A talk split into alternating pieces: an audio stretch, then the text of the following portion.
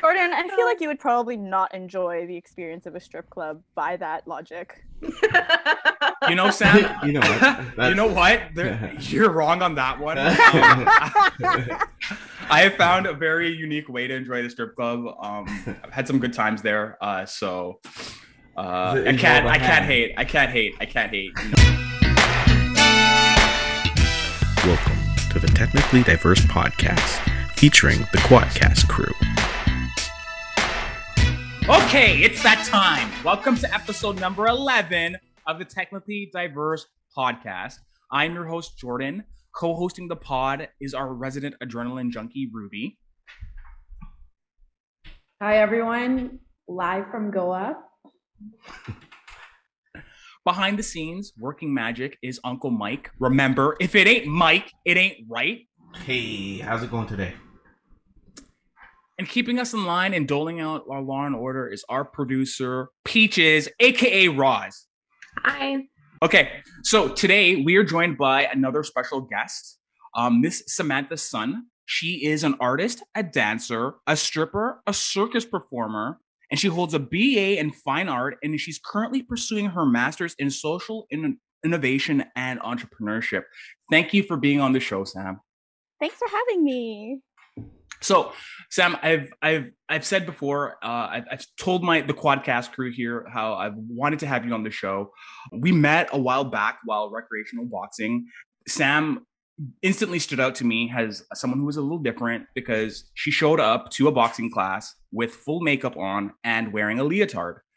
And, Did I? And and I'll I'll never forget because you were wearing makeup and a leotard. So Sam came waltzing into our gym. And I was like, who is this? Who's this lady? Oh my God, I had no idea that's how you thought of me. I literally just post my ass on Instagram. I had no idea that this was having such an effect. Actually. You, you see, you see what you see how life can have unintended consequences. You post a picture of your ass and then somebody gets enlightened somehow through the other content that you have there as well. And I, I'd have to say, generally, you're such a good Instagram follow. Like I, before I follow anybody on Instagram, I make sure to look at their profile to to make sure that they're posting enough, that there's content that's cool. And you definitely, like Roz, delivered on that. So happy to, well, Roz, I saw your eyebrows go up there. Roz, are you and posting your ass too? The... Am I missing on like something? I'm just gonna, gonna, gonna clarify this right now. My Instagram is a little bit different. Okay. But for some reason, Jordan has been on my ass nonstop. Whoa, whoa, whoa. Easy with that. Easy with that. Easy. I would love to edit what I just said out, Mike, and then redo that. That's too so good I to edit like out. To say that Jordan is constantly bothering me about my very modest poses. Yes, modest. Okay. I'm gonna I'm gonna stalk you later. And see okay, you can totally check it out. You're gonna be so disappointed. There's nothing interesting. No ass. Okay. So Sam, yes, you know, some people might consider you to be scary. You know, you're I am you're, aware. You're this well-educated, you know, talented young woman who's breaking down barriers and, you know, really pushing back against accepted norms. Um, you know, you're doing this while giving back and kind of drawing awareness to like overlooked causes, right? You know, from my, you know, growing up and from what I've observed with pop culture, mm-hmm. you know, it's it's made it pretty clear to me that, um, you know, and I'm I'm kind of paraphrasing this. This is just, you know, a stereotype that I've seen that, you know, sex workers are generally regard- regarded as dumb, lazy, faceless whores who are addicted to drugs, have daddy issues, and, you know, are generally seedy reprobates. Um, you know, I find that that broad stereotype doesn't align with you. So, you know, could it be that sex workers are just ordinary professionals who are making a living, providing services to a market with an unquenchable thirst? I mean, yes, but then also like I... Like, I'm not, like, denying that we're a bunch of seedy, disgusting reprobates. Like, we definitely are. I don't think there's anything wrong with that. I also, like, um, I would like to challenge the idea that somehow having drug addiction and daddy issues isn't already inherently a part of, you know, women's kind of lives in general. And it's not because we do sex work. It's because men mistreat us. So, like, that's not... that's like lawyers have those issues too, right? But you never, you never go, oh, how dare this lawyer have a coke habit? You just let them have their lives because you respect what they do. It just comes down to people thinking sex work is somehow a, a like marker of your morality, and it allows people to pass judgment on you for no real rational reason. Um, but yeah, that's kind of what it is. It's not like a, it's just not a monolith. I just don't think you can like look at people who do sex work and think like, oh, they must be this way or that way, because like you all, whether you know it or not, you have all met and know very well somebody who does sex work. And if you think you don't, it's because they don't feel comfortable enough telling you. Mm. I can't deny it. I yeah, I can't. I can't deny that either. Like that, yeah, I, I would be saying a bold-faced lie if I yeah, if yeah. I said that I didn't know any other people that you know did sex work. That'd be a lie. So I'm not. I'm not about to do that. I'm not a liar. Um, Mike's not a liar. Um, well, I mean, it's okay. So Sam, why why do you think people are so like generally uptight about sex work and like talking about it? Like, you know, I I know it's kind of a broad question to put on there, but what what do you, what have you seen? Um, I mean, it's a mix between the fact that we live in like obviously like a patriarchal society, and so the second the second anybody sees women going, hey, hmm, I get objectified. What if I just profit off of it? Suddenly everybody's like, oh no, you can't do that. That's not that's not okay. you were supposed to you were supposed to stand down and just take it. Um, and then there's like the fact that we also live in like quite a, we like to think we live in secular society, but so much of our policy and our legislation is informed by what, I mean, just Christian puritanical values. Um, and so because we organize society like that, and we've been taught to moralize like that, the idea that you would sin, so just be a sodomite for money, like is unthinkable to some people. Um, and then it's like the value that we, the weird kind of moralizing again that we assign to sex, which is very, again, irrational. But the idea that you could debase something that we as a society seem to hold at like a sacred value as just a service or a product is again really unthinkable to some people. But like if you just use like some basic critical thought, you can sort of you can like navigate that kind of thing and just break out of that weird like thought process and be like, oh, okay, well, this is something that just people something do. And like, it's not a marker of your morality or your, you know, how ethical you are. And it's fine. And we should just let people sell pussy for money and post their pictures of their assholes on Instagram. Like we should just let them do that. So we're, we're, we're free after all. So, you know, with anything should go. Um, it, it is. I've heard that stripping is about female empowerment. I hear that a lot, like that narrative. It's about empowerment. Um, you know, women taking control of their bodies. What What are your thoughts on that? It's about money. Again, I mean, I I resent the idea that people have this sort of, again, people, a certain group of people think like to misconstrue sex work as if it was about empowerment, but in like an embodied way. And so they think that empowerment comes from like overcoming your trauma about your body or like feeling sexy after you've been called fat your whole life. Like that is not what empowerment is about. I literally do not care about that kind of empowerment.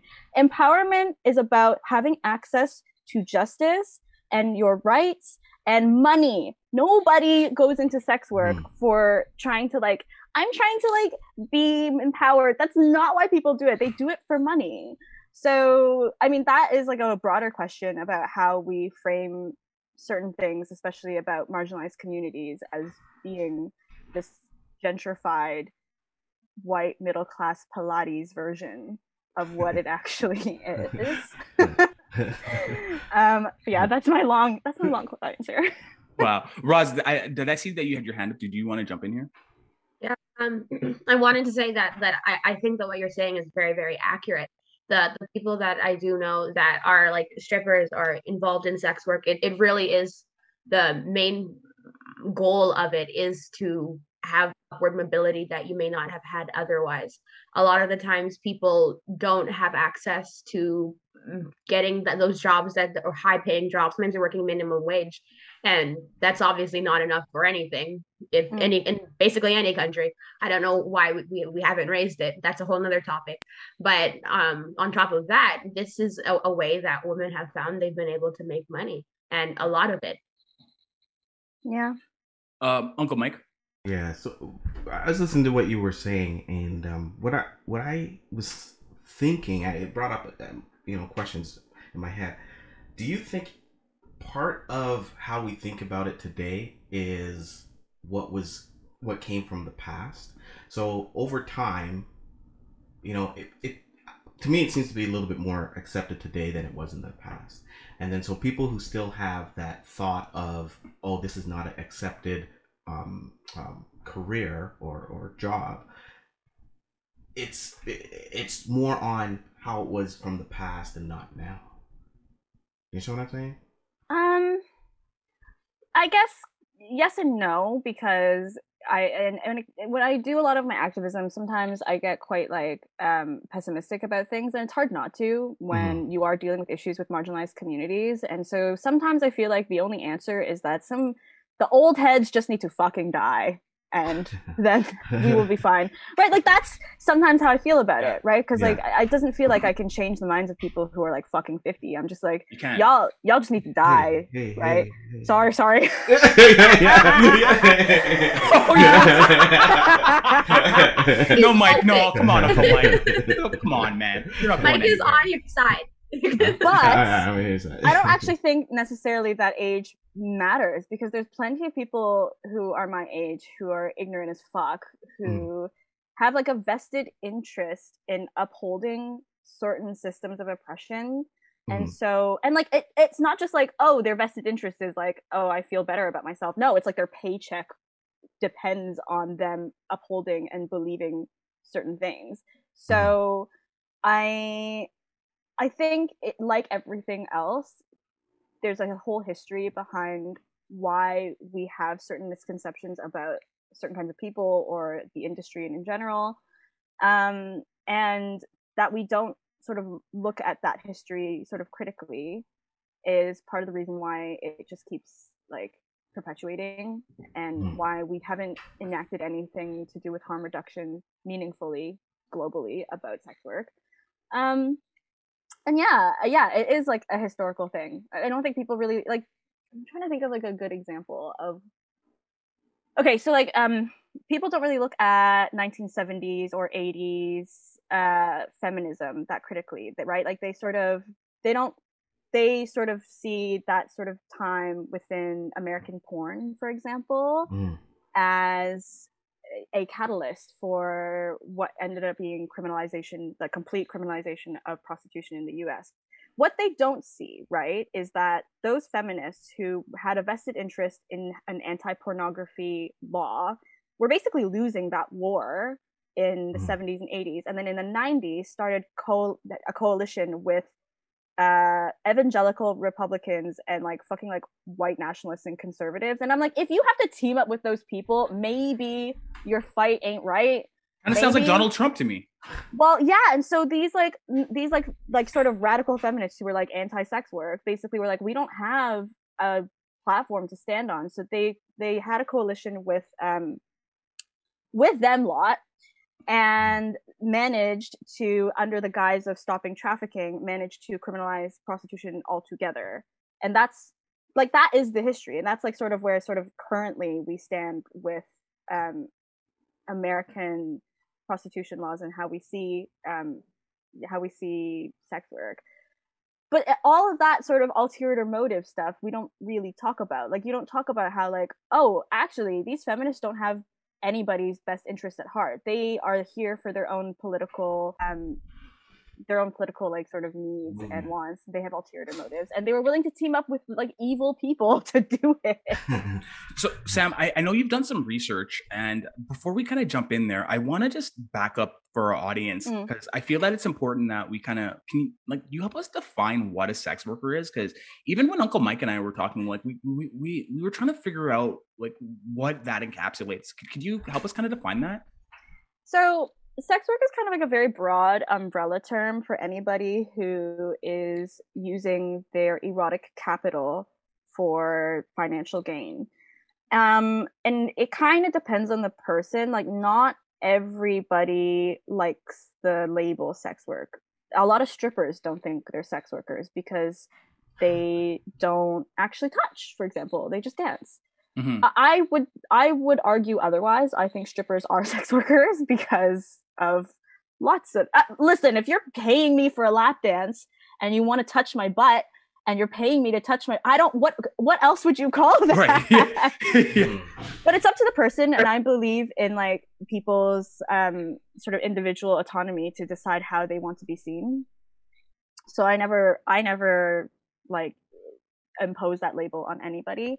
You have people, for example, like sugar babies might not consider themselves sex workers because they're in relationships. But I'm like, well, you're a glorified escort. Like, you wouldn't be sleeping with this like fifty-something-year-old like hey, hey, pedophile. Hey, hey. No, no, no, no, no, no. It's okay. It's all right. You just happen to be in the age group. It's okay. Uncle Mike's a little sensitive today. It, it, you know, we're just getting past daylight savings time. He's a little sensitive. It's okay. But yeah, like, they might not consider themselves to be sex workers, but I'm like, what else would you call what you do? You sleep with this man for money. You might You might either be getting an allowance, or you might actually be trying to get into his will. I don't know. What else would you call that? But they, again, they might not consider themselves sex workers. People have in their brains like, oh, like tricks on the street. Like, that's what sex work is. And I'm like, mm. it's a lot of things. Like, I'm, I'm glad you brought that up, because yeah. Mike and I were, that's the kind of direction we were going in. And then we were like, wait a second, it seems a little broader than that. That that can't be right.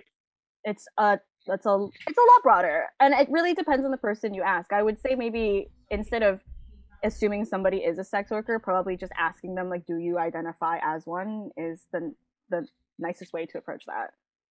So Sam, you, you also brought up strippers. I know you've done work with the East London Strippers Collective and Life Drawing.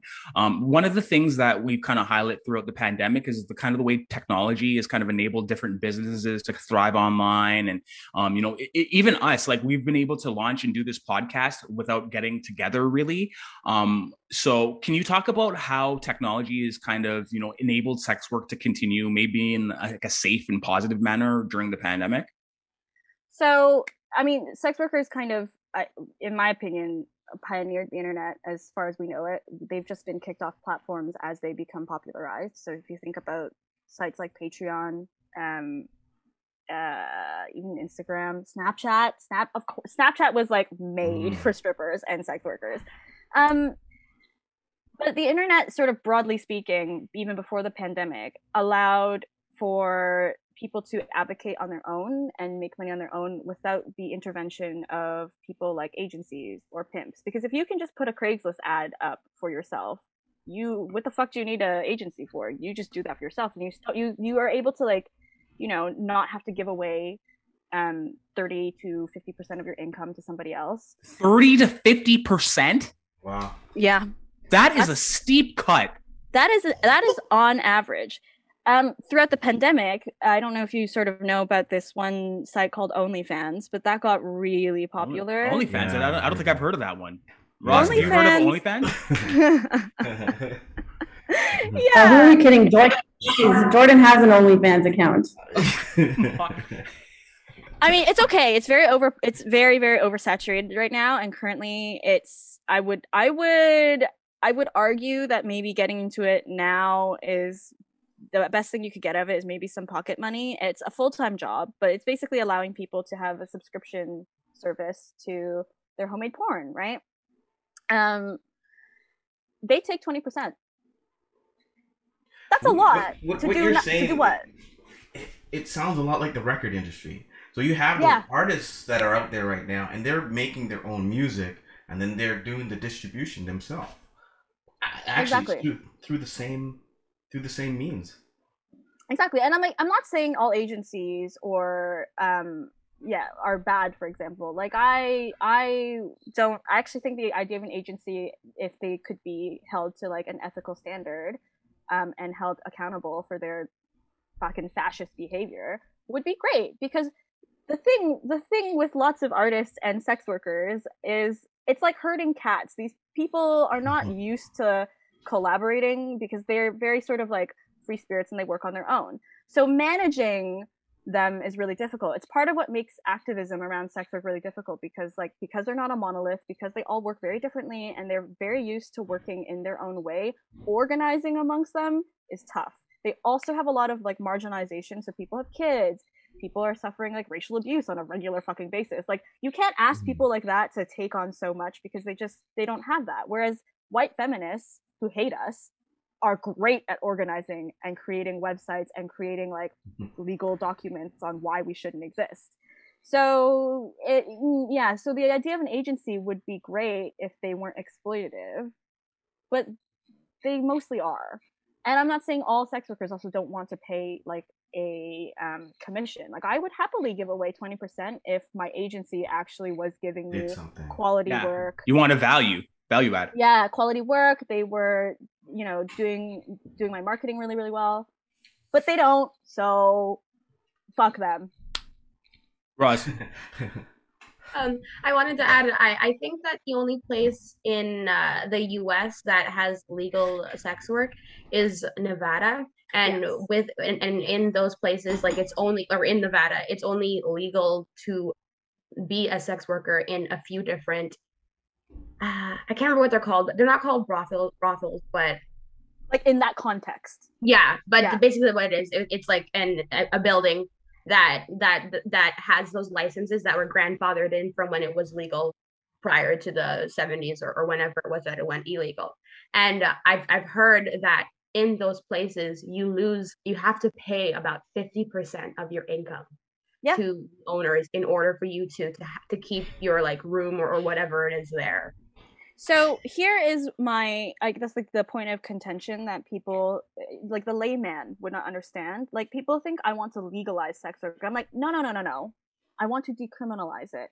I don't want anybody, law enforcement, licensing councils, I don't want any of them involved in how I can make my money and what I should have to be able to pay them in order to make my money. I just do not want to be over policed. I don't want law enforcement involved at all. The only kind of involvement I want from government agencies or, and or charities otherwise is if they are, you know, enacting in harm reduction. So I don't like treating this as if it's a criminal issue will never fix anything.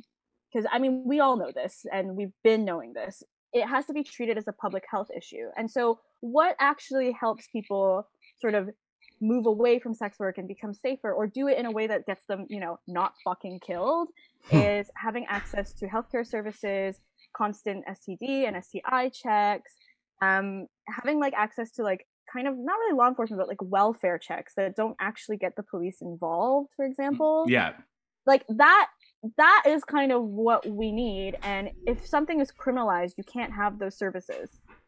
But then when something is legalized, what ends up happening is that thing in Nevada, or for example, in Ontario, you can't be a stripper in a club without a license. You have to pay fucking Ontario three hundred dollars a year just to do this. And I'm like, what does this license get me? Nothing. Just access. And then you still get fifty percent of your wages taken. And so it's like, so I've paid you, you and every other stripper has given you three hundred to four hundred dollars per year for this license. What do we get out of it? What what are the protections? You give us zero. There is no recourse to workers' rights. There's no sort of like union or tribunal you can go to to like complain about clubs. There's nothing. Wow. Is, it, is that license you get, is there any sort of criteria that you have to get to qualify for it? Or you just go in and say, here, give me a license and you pay your money? It's, in my opinion, it's another sort of roundabout way for government agencies yes. to have access to your I D. Of course. Yes, to yeah. your identify you. Mm-hmm. So what so that what that means, right? So it means that people who aren't who aren't nineteen can't do this. That's a separate I think this is a separate ah, okay. question of like underage people and whether or not underage people are capable of being, you know, consenting to sex work, but I mean we can have that conversation, that debate all we want, but the reality is there are people who are fourteen to sixteen doing this for survival reasons. And to and so what happens when you have this legalized system of trying to bureaucratize this work is you've you've cut them out. You've cut those people out of an industry that requires them to that would have like more distance from the explicit content because they're stripping and not just doing sex work, like full service. Mm-hmm. Now you've cut them out of that pie. You've also completely cut out people who are um, undocumented migrants who, for whatever reason, cannot engage in civilian vanilla work because of their migrant status, because of maybe their hold on the English language. And now you've cut them out of stripping. So what are they going to do? They go into more dangerous versions of sex work because everyone has to eat and survive. Wow. So that's what that license does, right? It's, it's to me, it's just, it's like gatekeeping, really, is what it is. It's telling people that you have to have a certain level of capital already just to engage in this industry, which is bullshit. So how how has your work with with the East London Strippers Club kind of turned that on its head? Because I I've seen that um you know you're you've gone online now, and you know things have kind of are are seemingly changing. Can you can you jump into that a little bit? Um. So I work with I am. I am the world's brokest, like, director of a company. we are, I'm on the board of directors. We incorporated, like, on in June. We've, I mean, we've been doing stuff for, like, six years, but, like, like, again, I told you, organizing a bunch of strippers, like, organizing cats, impossible. So we finally incorporated. Nice. What we do, and uh, other directors and other members of our collective might give you a different answer, um, but how I see what we do is repackaging our erotic capital in a way that allows us to work sort of above the surface of legality.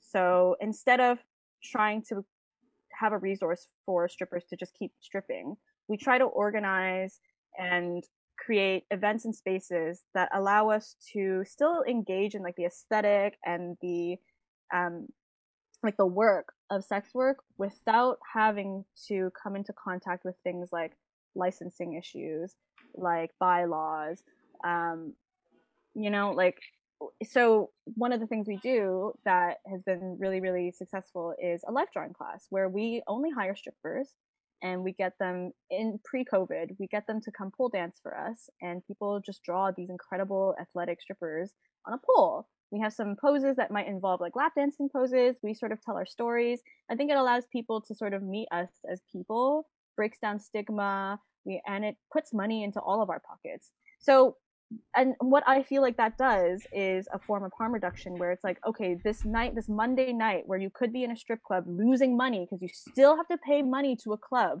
Every night we work, we pay anywhere between fifty to like eighty pounds to the club to work. I have walked out of work before making negative money. Oh, wow. They don't what, pay- yeah. What job are you doing that you like, you think about on the other side of things, what job are you doing where you, you lose, you're negative after? That's insane. The only other people I know who work like this is personal trainers, for example, because they have to pay the gym, right? Right. Ruby, personal- I see I see you want to jump into. Yeah, yeah. yeah personal sorry. trainers are criminalized, so.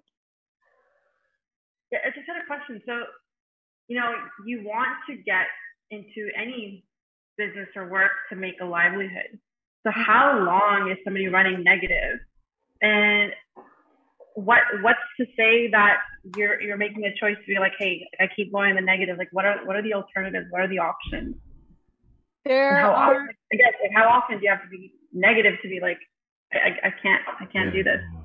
Um it really depends. Like some I mean I would be lying if I said there are girls who never go negative. We all do, but it's I think it's a real testament to how shitty civilian jobs are and how shitty they pay that despite all of this mistreatment, stripping is still sometimes better than a civilian job.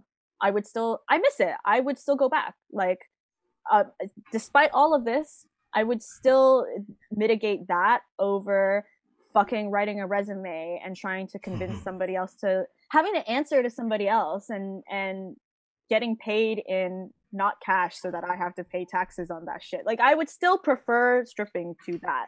And that's not a testament to sex work. That's a testament to how fucking bad civilian work is. Mm. So it's it's rough, and it depends on the place where you work. So not like Australia, New Zealand, great for stripping, fucking great. The clubs are pretty great. I've never really heard girls complain too too much. There's obviously mistreatment and mismanagement all the time. It's not too bad. In London and in Toronto, one of the reasons it's so bad is because they are both subject to the same, strangely enough, the same license slash bylaw that basically says to get a sexual entertainment venue license is insanely difficult, and they've made it so that you basically can't do it anymore, which means that there's like this never ending amount of shutting down of venues, but no new venues popping up. So then the people who own the clubs have a monopoly, and they have no vested interest to better their treatment of girls, because there's the pool of girls just gets bigger and bigger and bigger. The people who are desperate enough to work for like that amount of money and give you that kind of house fee is getting bigger and bigger too. So the people like me who would be like, hey, fuck you, you can't treat me like this, they'll just fire us and not hire us back, because there there's no incentive to treat us better. The, the, yeah, there's no accountability. And it sounds like a government created monopoly almost, because exactly. There's no new competition popping up to encourage you to change. So why would you have to change? You can just do status quo. Exactly. And the license is different from a regular alcohol license, because a regular bar only has to renew their license. This is in London. I'm not really sure in Toronto or Ontario how this works, because I don't fucking live here anymore. Um, you have to renew your bar slash nightclub license maybe once every three, five, sometimes ten years, depending on the kind of license you have and your seniority, right? Strip club licenses, you must renew every single year. They cost hundreds of thousands of pounds. How is a venue supposed to pay this if they are not scraping off our wages? Yeah. It comes from the top down. If this license was not super, super fucking expensive, then maybe the clubs would not take so much money from us. And if they didn't take so much money from us, the girls would be less desperate, and they would treat clients better instead of trying to get them drunk and rinsing them, or trying to, you know, trap and sell, usually sell cocaine or K in the club. And the like whole health of the industry would just be better. But because it's so expensive, you get this knock-on effect of mismanagement and abuse, and it's just bad and unhealthy for the industry. I wonder if the people that created the framework for the licensing were, you know, maybe influenced by some, you know, religious views or some sort to kind of, you know, get rid of strip clubs. Like, yeah, there seems to be are. a weird kind of parallel there. I wonder if that's a thing. It, I don't know that it's religious groups, but uh, in London, I, in, in the U K mostly, it's a particularly loud group of radical feminists who who think that the existence of sex work is um, contributing to sexual harassment. Now, that's a Venn diagram with a lot of overlap. And I think the problem is that these people cannot see us as both victims and also consenting adults. You can be a victim of sexual abuse and also consenting to sex work. Like, I'm an adult. I can, I, I, we do both. Every single sex worker is a victim of abuse, right? But like, our engagement in sex work doesn't, that doesn't actually like affect the amount of harassment we get. Like, those things are like two separate issues, and trying to get rid of our ability to make a living is making our ability to escape harassment actually much harder. And it's these people that, for some reason, it's again it's in their vested interest to blur the lines between the two and misconstrue us as victims or completely erase us out of the victim narrative that causes this. And so the reason why licensing is really this bad right now in London is because in two thousand nine this feminist group was able to lobby all the councils to say, you need to redo the Policing and Crime Act and put in this basically nil policy for licensing, because the existence of strip clubs is is dirtying our streets and, and making people sinful and horrible, and you have to get rid of them because they're they're bad for women. And and not a single stripper, obviously, was was you know um, talked to during this process. None of them, none of us were consulted about whether or not we thought the clubs were actually contributing to our so-called victimhood. Oh so, man, that's mind-numbingly yeah. frustrating. Sam, yeah. let's let's deep dive into your your research, because your research is in, incredible. It certainly, again, um, as per your reputation, taught me something and um, was thought-provoking. So again, you delivered. So uh, yeah, please, please, please tell us about your research and uh, yeah. So um, the past three months of me just sitting at home in my fucking house, like in my parents' house, in my room, taking pictures of my rectum to put on the internet has taught me a lot about the internet. So isn't that funny? I love saying it like that, because like that's exactly. I, I know what that's what I was laughing at. That's just the way you the way you said it. I was like, I love it. My yeah. people, Yeah. People on the internet are so funny. They just uh-huh. want to see what I had for breakfast. And I'm like, yeah. okay. Yeah. Literally looking for it. Like, oh my God, Sam, you are uh, killing me right now. oh, uh, all right. So like, I just, that's what I've been doing. Right. And then um, obviously when you do things like that, you run into issues of shadow banning and censorship on platforms like Instagram, like Facebook. So I started Right. So I'll tell you the story of how it started, because this is how it makes sense in my brain. I was approached by a Italian pole dancer. She's not a stripper. She's just a fucking civilian pole dancer. Bless her. She's very nice. But like, I'm just like, you don't sell pussy. You're not the yeah. same. We don't like you. Um, so she started. I don't. I, I, it's just it's rude. I know. She knows how I feel. It's fine. I know it's rude, but whatever. She basically uh-huh. started a petition because Instagram, December twentieth, twenty twenty change their terms of services. And it's basically, it doesn't change their views on what constitutes as nudity. So women still can't show their nipples, but men can. Very strange. What about the trans women, the trans men? Do they count? We don't know.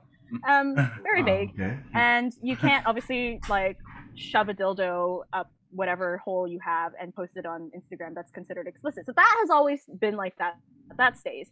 But then what is changed is what is their consideration of solicitation. So if, like, I cannot message Jordan a saucy picture of me and go, hey, do you want to meet up later? It might not even be like like that. It might not even be like, it may just be like, hey, Sam, can you just send me a picture and then we meet up later for a coffee? That is considered solicitation now, because there has been some kind of saucy picture and this this wording that allows you to meet up up outside the app. That is what they considered solicitation now. There's been no exchange of money. There's no con like contextual anything there. It just destroys people's ability not only to engage in safer sex work, but also like flirt and hook up. Like, that is what they consider solicitation now. You Isn't that something that happens all the time? What? Yeah, that sounds so normal.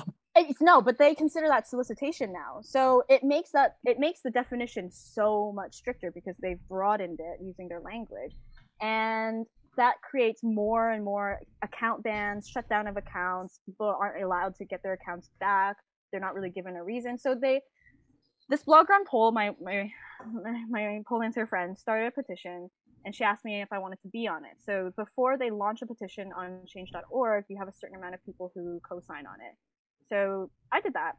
Then after that launched, I got put into a group full of really angry strippers from L A, bless their hearts, very angry, gotta love them.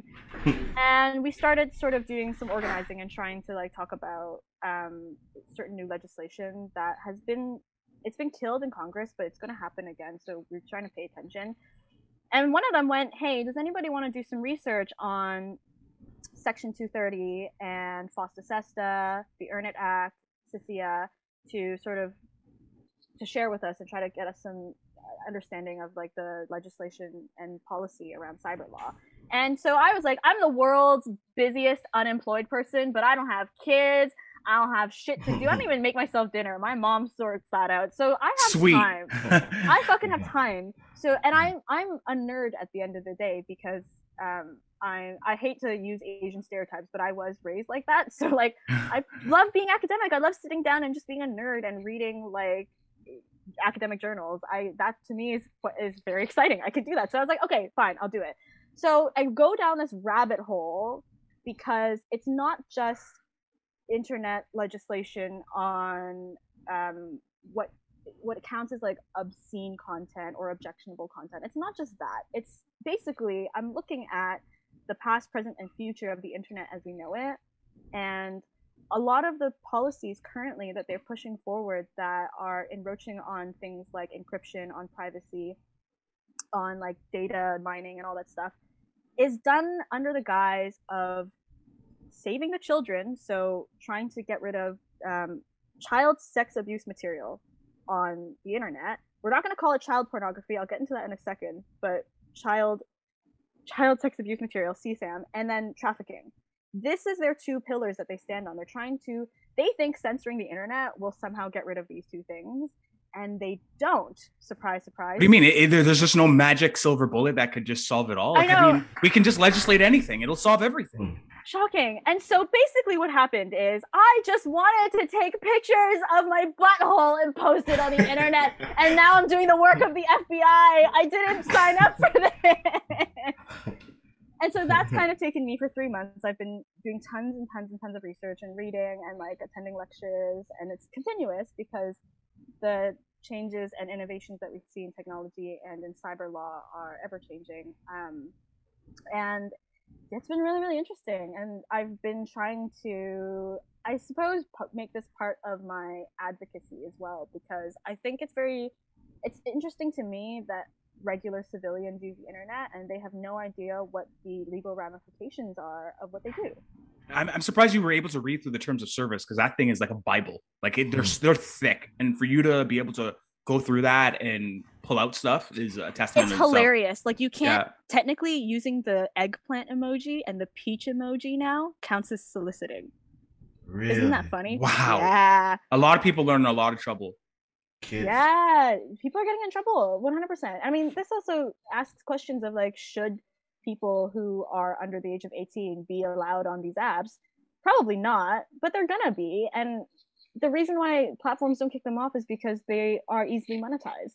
Are, are, are but is, isn't this just some way to like for Instagram to separate itself from like a dating app like Tinder or something like that? Like, no, it's basically them covering their asses, because I don't think this is like Facebook policy's fault. Do I think that they have some accountability here? Obviously, but they have these really strict terms of service because they are afraid of their legal liability.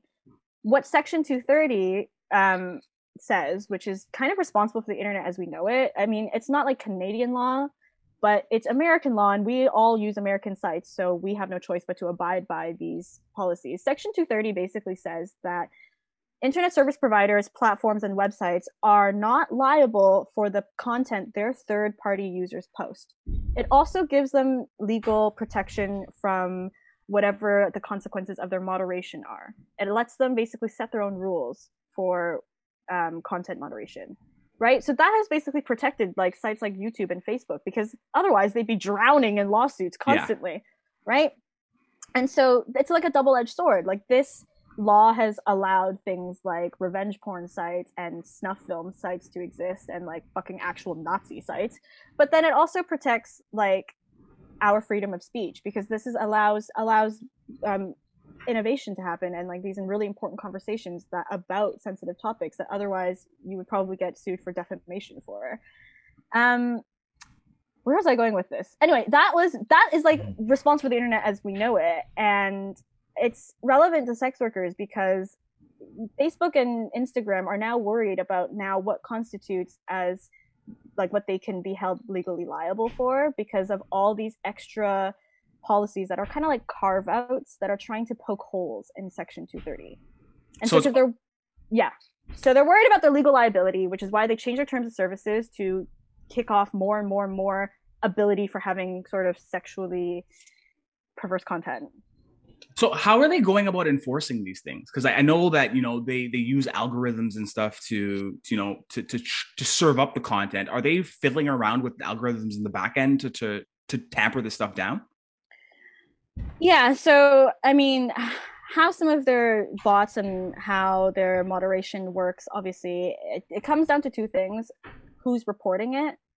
And if something just gets reported, they take it down immediately, because like, and you'd, you'd have to like, you'd have to basically appeal and have an actual human look at it before you could get something reposted. That's one thing. But the other thing is they just have these algorithms, not actual people, looking at their content and trying to flag out what for them looks like um, solicitation. So that might be, you know, a bare butt. That also might look like anybody who says link in bio, who's trying to like link to an other site or link outside of that, or any words like sex is censored, um, fucking like stripper is censored. For a while there, the hashtag woman was censored, but you could still click on the what? hashtag. Me- yeah.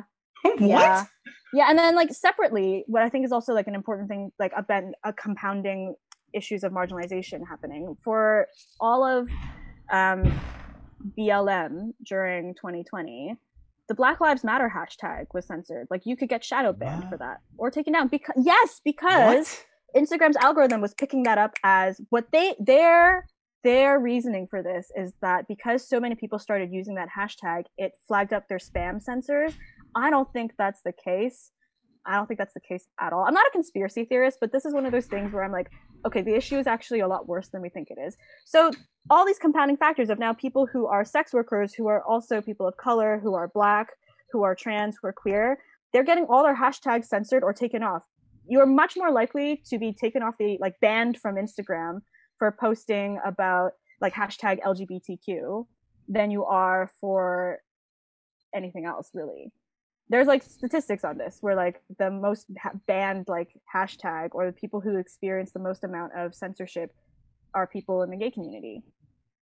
Um, and yeah, so this, I mean, it's a bigger question of, like, algorithmic bias and who, who gets to decide, like, who gets to monetize on their sites. Like, I don't actually think a singular person or a singular algorithm should be able to decide that for us. Um, It's a problem. It's like a big problem. And it's, again, this is like an ongoing part of my research. We'll see what happens. uh, we'll go to Roz and then Ruby. Do you see um, similar bans for other groups? Like, I don't know, white nationalist groups or, or anything else like that? Hmm. So the reason anybody knows about, like, any civilian would know about shadow banning is because white national groups and, like, just people who support Trump and hate groups and far right get banned for this stuff, for, like, hate speech, because hello, of course, they're literally organizing to terrorize. They organized the Capitol riots through social media. Like, that was allowed to happen because of that.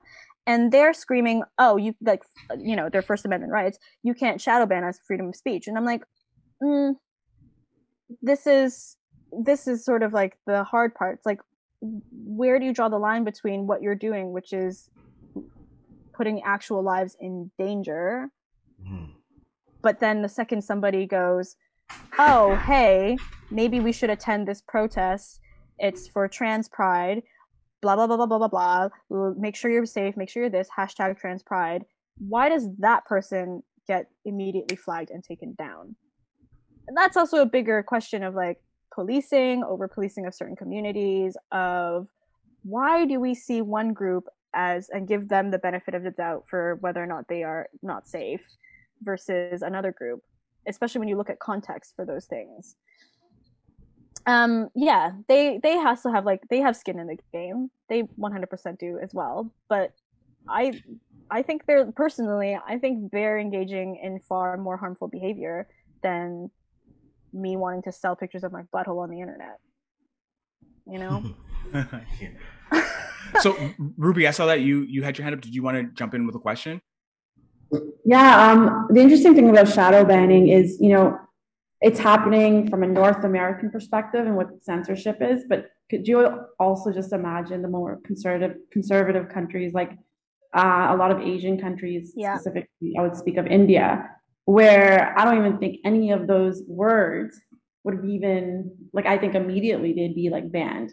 So just interesting um, from that perspective as well on a global scale, um, where you would take censorship and thoughts around uh, any kind of sexual, um, anything to do related with the sex industry, or even saying the word sex. Like, it's it's just insane. I mean, I think a lot about this in terms of the Hong Kong protests, right? And how the protesters there were organizing, and how for, like, this happened before B L M, and then after, a lot of American protesters and in the Western world were taking cues from how brilliantly I think the Hong Kong t- protesters were dealing with this. And for them, censorship is an is ha- like has even more at stake, because the Chinese government is watching you. The C C P are fucking terrifying. And, like, I I mean, there's obviously concentric circles here, and, like, that's a Venn diagram with, like, a lot of overlap. Um, but I think if if society sort of listened to, I think, the canary in the coal mines, which have always been sex workers, particularly um, the most marginalized of them, so queer sex workers, sex workers of color, then we might not be in a position where regular, normal people have to delete their Facebook, have to delete their like entire sort of digital footprint, and when they go to protests, only communicate via Signal or Telegram or Bluetooth messages, or even at one point somebody was like, we have to message through Pokemon Go because oh, we are wow. we can't wow. trust encrypted messages. Talk and, about the last refuge, Pokemon Go. Wow. I know. Um, or the fact that I'm I'm actually pretty sure that like the current protests in India for like the farmers, like those hashtags are being watched. Or again, with like it, a lot of this is like, it's not data mining. It's like when people, it's like when third-party services scrape websites for like just like mass amounts of data for people's identification. And so this is how they arrested tons of B L M protesters, because they were basically like, okay, who's using the hashtag? Yeah. Let's mm. let's just use that to start watching them and surveil them, and then and then ar- make your arrests. Like that's that's a that's a terrible way to organize law enforcement. That's just. Yeah. But they're utilizing these tools to like their advantage. Um, and I think that social media platforms and big tech have a lot to answer for. Like, you are the ones who have cultivated this data, you've made it public, and you've allowed it to become a political tool against people. So I'd actually think it'd be really interesting to hear like what you guys think from a tech perspective, a lot of the algorithmic bias stuff, because I think about it in like a socioeconomic way, like how does this impact real people? But for people who work in tech, obviously they think about it technically, and it's like, I have no idea. Like, I, I wish, I wish I had studied coding. I would have been in a much better place right now. That's exactly what it is. It's that a lot of the people that are making these algorithms have no idea what your experience is, or, or, or, or they don't have friends who have experiences like this. And so a lot of the time it's just like cis, straight, white men that are making this and, and like, oh, well, my mom has raised me to think that sex work is bad, that all of these whatever else is bad, and they're bad. So we're just going to put this into this code. There's no one else on this team who has had a, an, an experience that was different than mine. No one is going to object to what I'm writing into this. We all have buy-in. Everyone's agreed. This is what we're going to put in. This That's is it. bad. This is it done. Years ago, I used to work and I was in the security portion.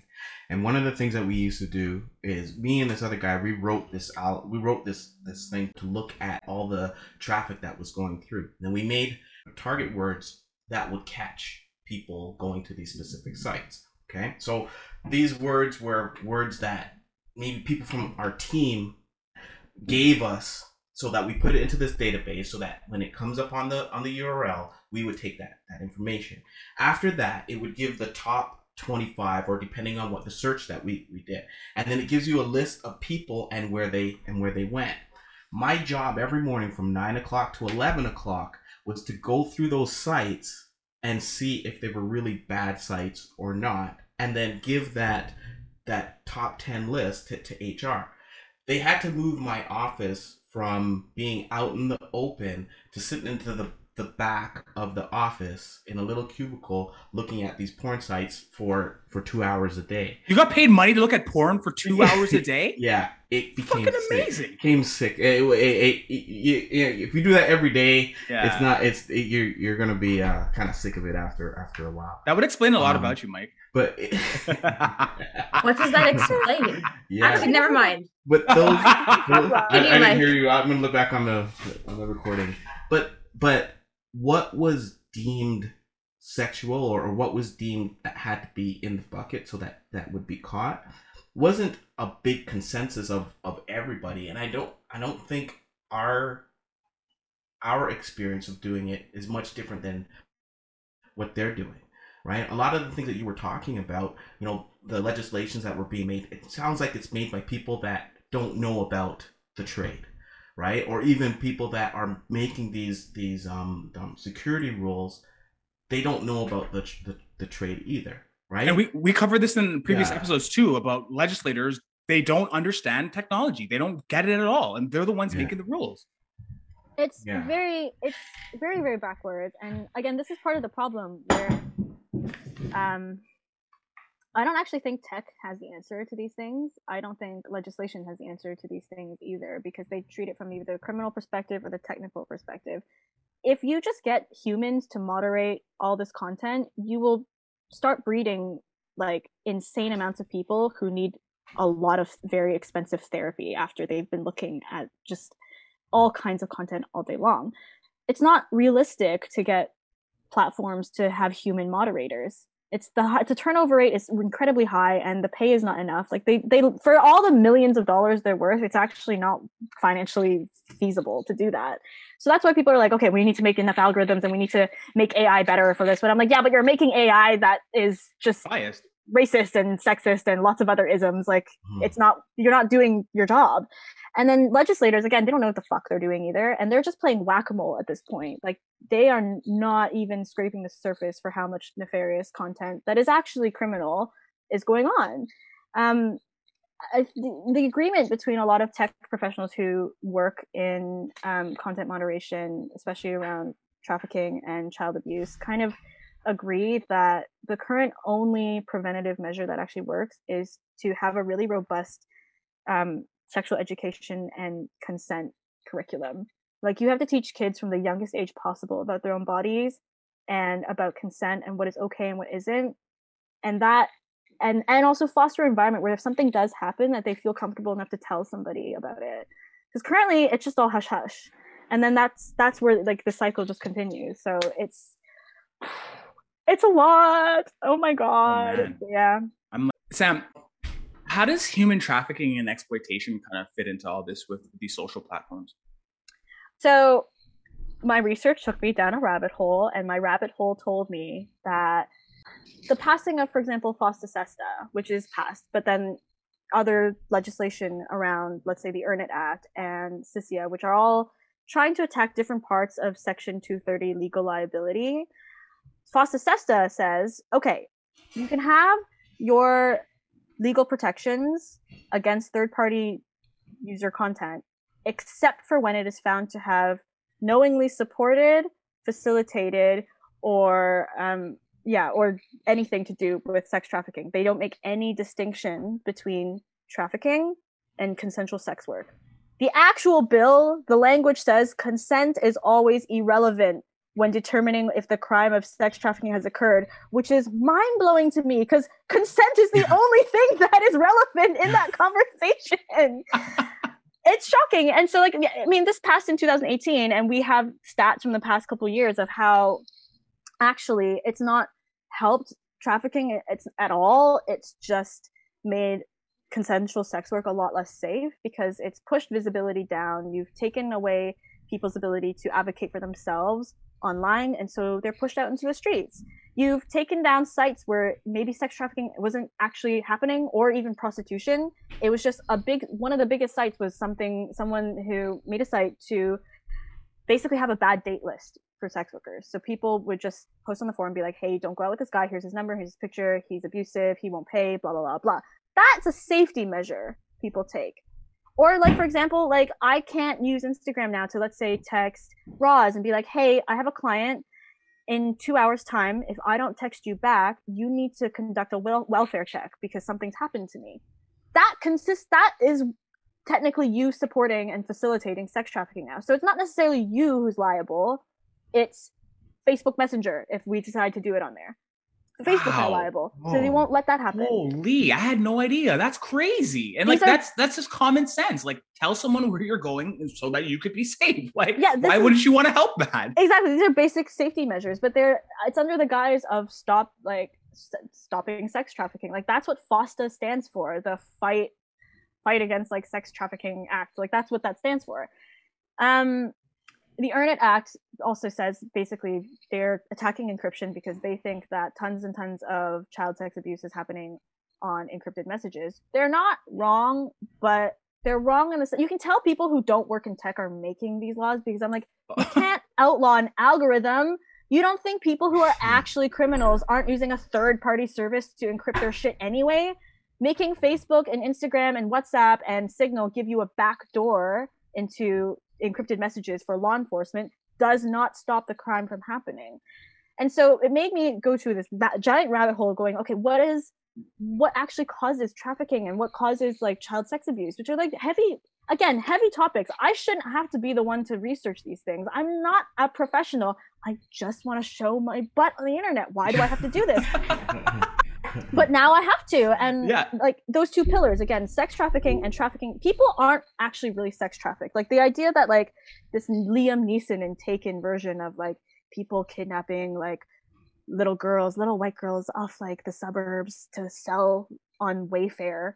Is, that's not, there's no evidence. No, seriously, there's no evidence that that has ever actually happened. It's like this crazy stranger danger moral panic that we have, and people like lose their rational thinking minds. Like with what happened in Wayfair, I find that so interesting. During, again, people were in the lockdown, it was the pandemic, so people Conspiracy were kind of crazy. Theories, yeah. But I'm like, just think about it for a second. Why would someone go through the trouble of kidnapping a child, then keeping them alive, then selling them in a box of furniture to somebody on a website? That's not how trafficking happens. And what most trafficking looks like, not sex trafficking, but human trafficking looks like, is Black and brown people who don't really speak that much English being smuggled across borders because they're trying to find a better life, and then forced to work on farms or for like long-haul trucking industries. Or, for example, a big one in London that I've noticed is a lot of Vietnamese and Southeast Asian people are trafficked in of their own accord. They're not being like kidnapped and taken away. Like nobody, nobody like is like nobody tra- is like beaten down and like put into a like a, like coma in Cambodia and then waking up in Denver. Like that's not how. They don't put them in burlap sack bags and seal that's them not, up and send no. people over. Are they being put into like horrible conditions, like packed onto a truck or packed onto a boat and trying to like like go across? Yes, of course that happens, but they're doing it to because their conditions in their home countries are so much worse, and then they're forced to work in places like, for example, this is a real situation in nail salons in South London. I've had my nails done before. I'll never do it again there. Where I've had my nails done for ten pounds. That's the equivalent of twenty Canadian dollars. It still takes two hours. It's in a tiny little shit box where you're just, I sat there and I thought, I did the math of how long it takes to get my nails done and how much I'm paying for it. And I'm like, how is this paying for anything? And then you look a little deeper and you realize these people are having their passports being held at like, you know, being held hostage. Their migrant status isn't like clear. They don't really speak any English. A lot of these people, especially the women in those situations, while you're already being trafficked, you get engage in sex work to survive, because that's the only way you can top up the money, because there's no way doing nails for two hours at a time being paid ten pounds is paying for anything. They're usually paying off a debt at that point. Wow. This is how most trafficking happens, right? Um, Ruby. Yeah. Ruby's on a jump in. I wanted your thoughts on, like, and I'm going to just speak from a, like, Indian perspective, is in a lot of rural, rural um, towns and places, people actually sell their daughters. Um, they sell their daughters, and those daughters go into the sex trade and, and into traffic, trafficking. So it's just interesting to get your perspective on that, because I didn't think about it from the way you said it. Like they're just, you know, being mobilized, uh, moved around to other locations for other kind of work, and then end up getting into um, sex work. Um, I personally, I, I like to go by the rule where when it comes to specific cultural practices, as someone who is not from that culture, I don't attempt to go into that space and try to tell them how to live their lives. But the problem with sort of with actually selling your daughters for specifically for sex trafficking, which does happen in South Asia, that is all an outgrowth of vulnerability. You don't think that if these families did not have other options that they wouldn't do that, or that if they weren't sort of culturally sort of conditioned into thinking that their daughters were sort of worthless. And this is like broadly speaking Asian as well, where like we worship son number one, but our daughters are worthless. That comes from like a long-standing culture of like dowries and um, again, deeply ingrained misogyny. But a lot of it at the end of the day is an outgrowth of of vulnerability and poverty. And so like if you want to solve sex trafficking, or you happen to be a sex work abolitionist, which I think a lot of us are, even people who engage in sex work like basically would like the industry to stop being people who have to do it and more just people who actually genuinely like doing it. But if you wanted to stop that, you have to address the things that um that cause vulnerability. And so you have to address you have to address homelessness, you have to address like Um, a welfare system, you have to address like neo-capitalism at large and whether or not black people work so much of their lives and cannot pay for things. You have to, like, like these are all the things you have to address if you actually want to stop it. It's like a massive, massive issue. Um, what I would say is I would, I mean, in regards to that, I don't think criminalizing, which it probably is, I'm not sure, but this might be how people see it. I'm not sure criminalizing parents or the daughters who get into this, or even the pimps, would actually help. You would have to address the root cause of like, okay, why is this person selling their daughter yeah. to feed themselves? They need they need better access to like to um, all kinds of resources. They just give them money. They need to be able to pay their rent. Like that's that really is the answer to the question. Kind of how when people ask me, I'm like, okay, well, is trafficking always going to happen? And like, how do you stop trafficking? I'm like, if you want to stop trafficking, you have to get rid of international borders. And since you're not going to do that, you need to in, reinstate harm reductive policy and resources for these people. It has to be easier for migrants to access their rights without being deported. Mm, wow. There's like a law in like um, or like a specific visa in the U S. Um, and I think it probably, as people who work in tech, you probably see this a lot where it's like a green card, but that green card is linked to a singular job. And so you get a lot of people yeah. who work in I T, particularly who are South Asian, who get into California, into or Texas, wherever they are in their tech jobs, but they only get to keep their green card if they stay with that employer. So that employer can now just, they have no incentive to treat this person. Exploitation, it's time. Yeah, it just, that would be the green light for exploitation. Because you're. And so, yeah, exactly. So you have no idea when you go to that country, if the job you are being told you're going to do is actually the job that you're going to do. You might just be working on a farm, even though you signed up for an I T job. You have no idea. You just go there. But now you're stuck because you're like, you can't go back to your home country. You paid so much money to be here. What do you do in this situation? That's, to me, that's what trafficking actually looks like. That that the bureaucratic state of that actual visa in and of itself, like, is supporting and proliferating trafficking. You're being like held up to like bonded labor. You have no choice. You have to stick with this employer. And if you want to change employers, no visa for you anymore. That's such a weird system to work in. And this is true of farm work. This is true of I T. This is true of beauty. A lot of uh, restaurants. Restaurants and bars are huge, like huge numbers of people are trafficked in that situation. Um, and then the other, like, again, I'm not saying that people don't aren't sex trafficked. People are, but like, it doesn't look like Liam Neeson in Taken. What it looks like is children, particularly queer kids, lots of it happens within um, the gay community, where you run away from home because of lots of different reasons. Again, all this is outgrowth of vulnerability. Maybe you live in an abusive situation or your parents have kicked you out. You have fucking zero self-esteem because you're sixteen, you're gay, and you've been spewed at with like hatred for your whole life. And you get pushed into the arms of people who might not have your best interests at heart. You might get a boyfriend or, um, you know, somebody who's much older. You want to like make them proud. You want to make them love you. And they start saying things like, oh, maybe we should have a threesome sometime. Maybe one day when we have this threesome, I don't participate. You have no idea if money has been exchanged in those situations. You actually don't know if you've been trafficked, but that's what a lot of it looks like. Wow. And that's, that's like, that seems like it's like seamless. Like you, you wouldn't even, if you were in that vulnerable state, you wouldn't even recognize that that's even happening.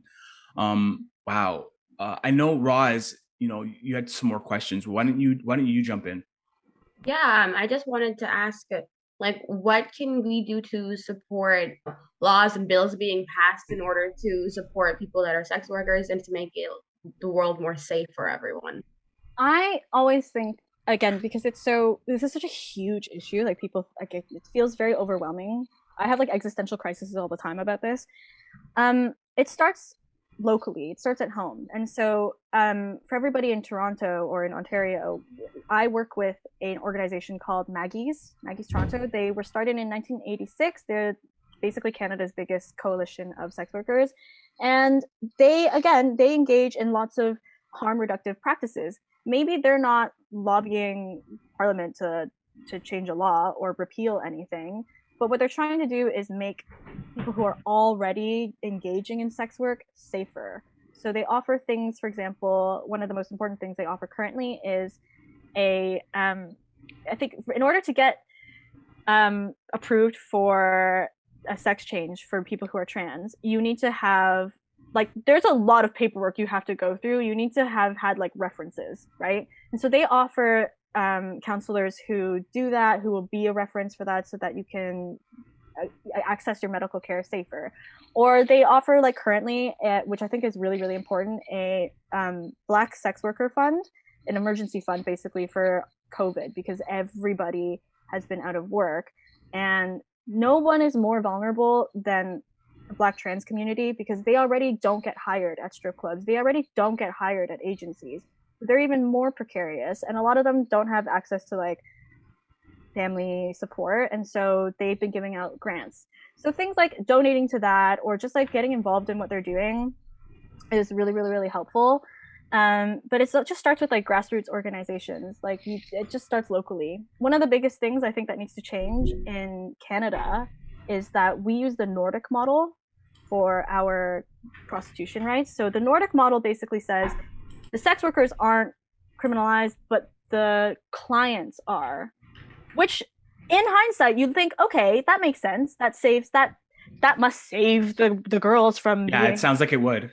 But it doesn't, because that means that the only clientele that we get are people who are willing to be criminals. So the people who would... Oh, holy, yeah. Like, it means you can, yeah, it means you can no longer operate in, like, a public way. So going to a hotel is no longer it's feasible. You have to, to go to, down. like, alleyways, or you have to follow this person in their car. It means that the clientele you get are now much more dangerous. It also means that you get less clientele, you get less money. That doesn't help anybody.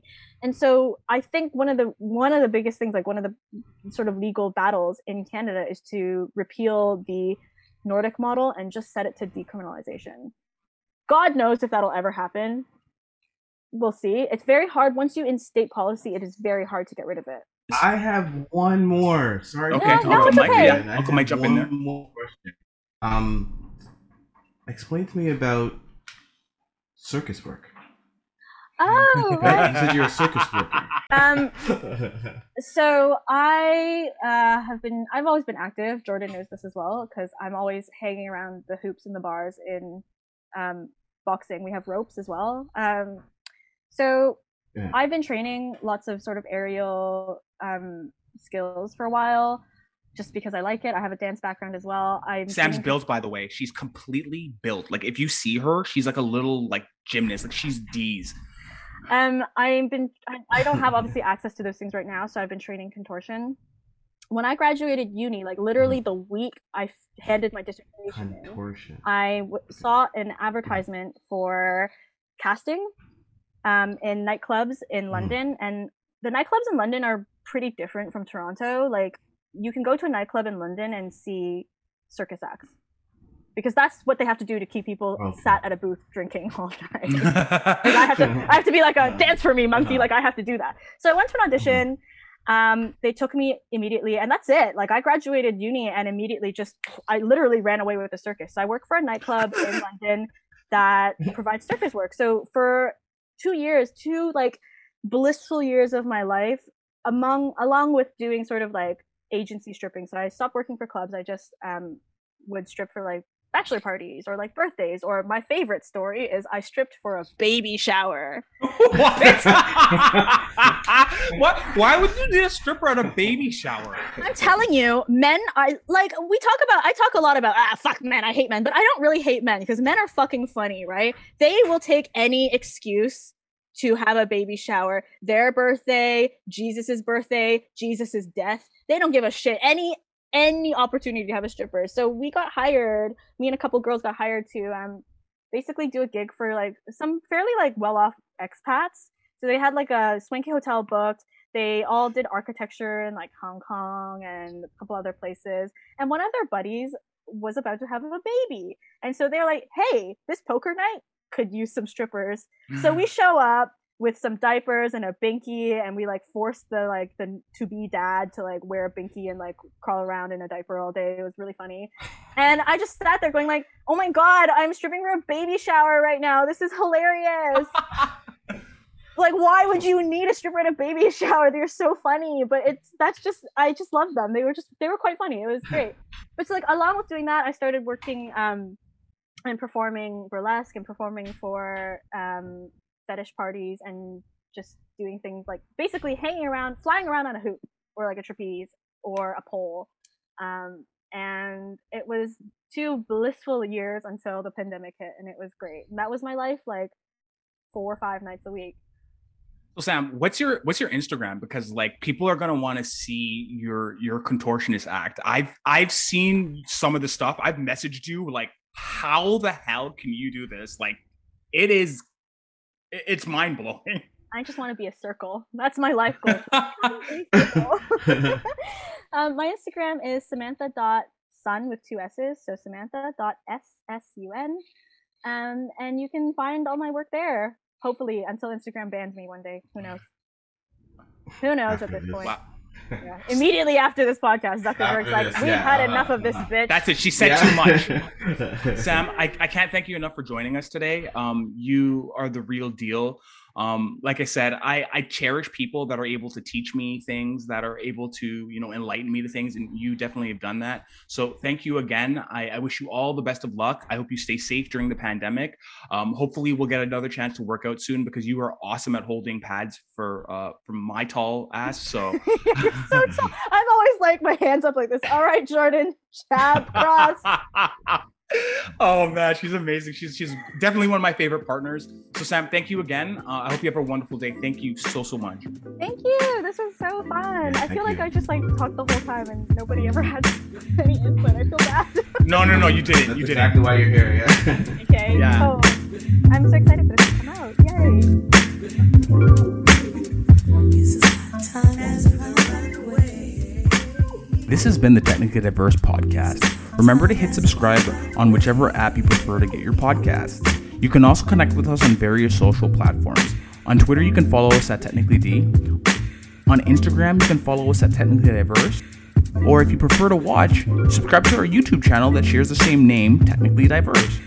We also love getting feedback and ideas, so if there's anything you'd like to see, you can send us an email to technically diverse at gmail dot com. Time has run away. Time has run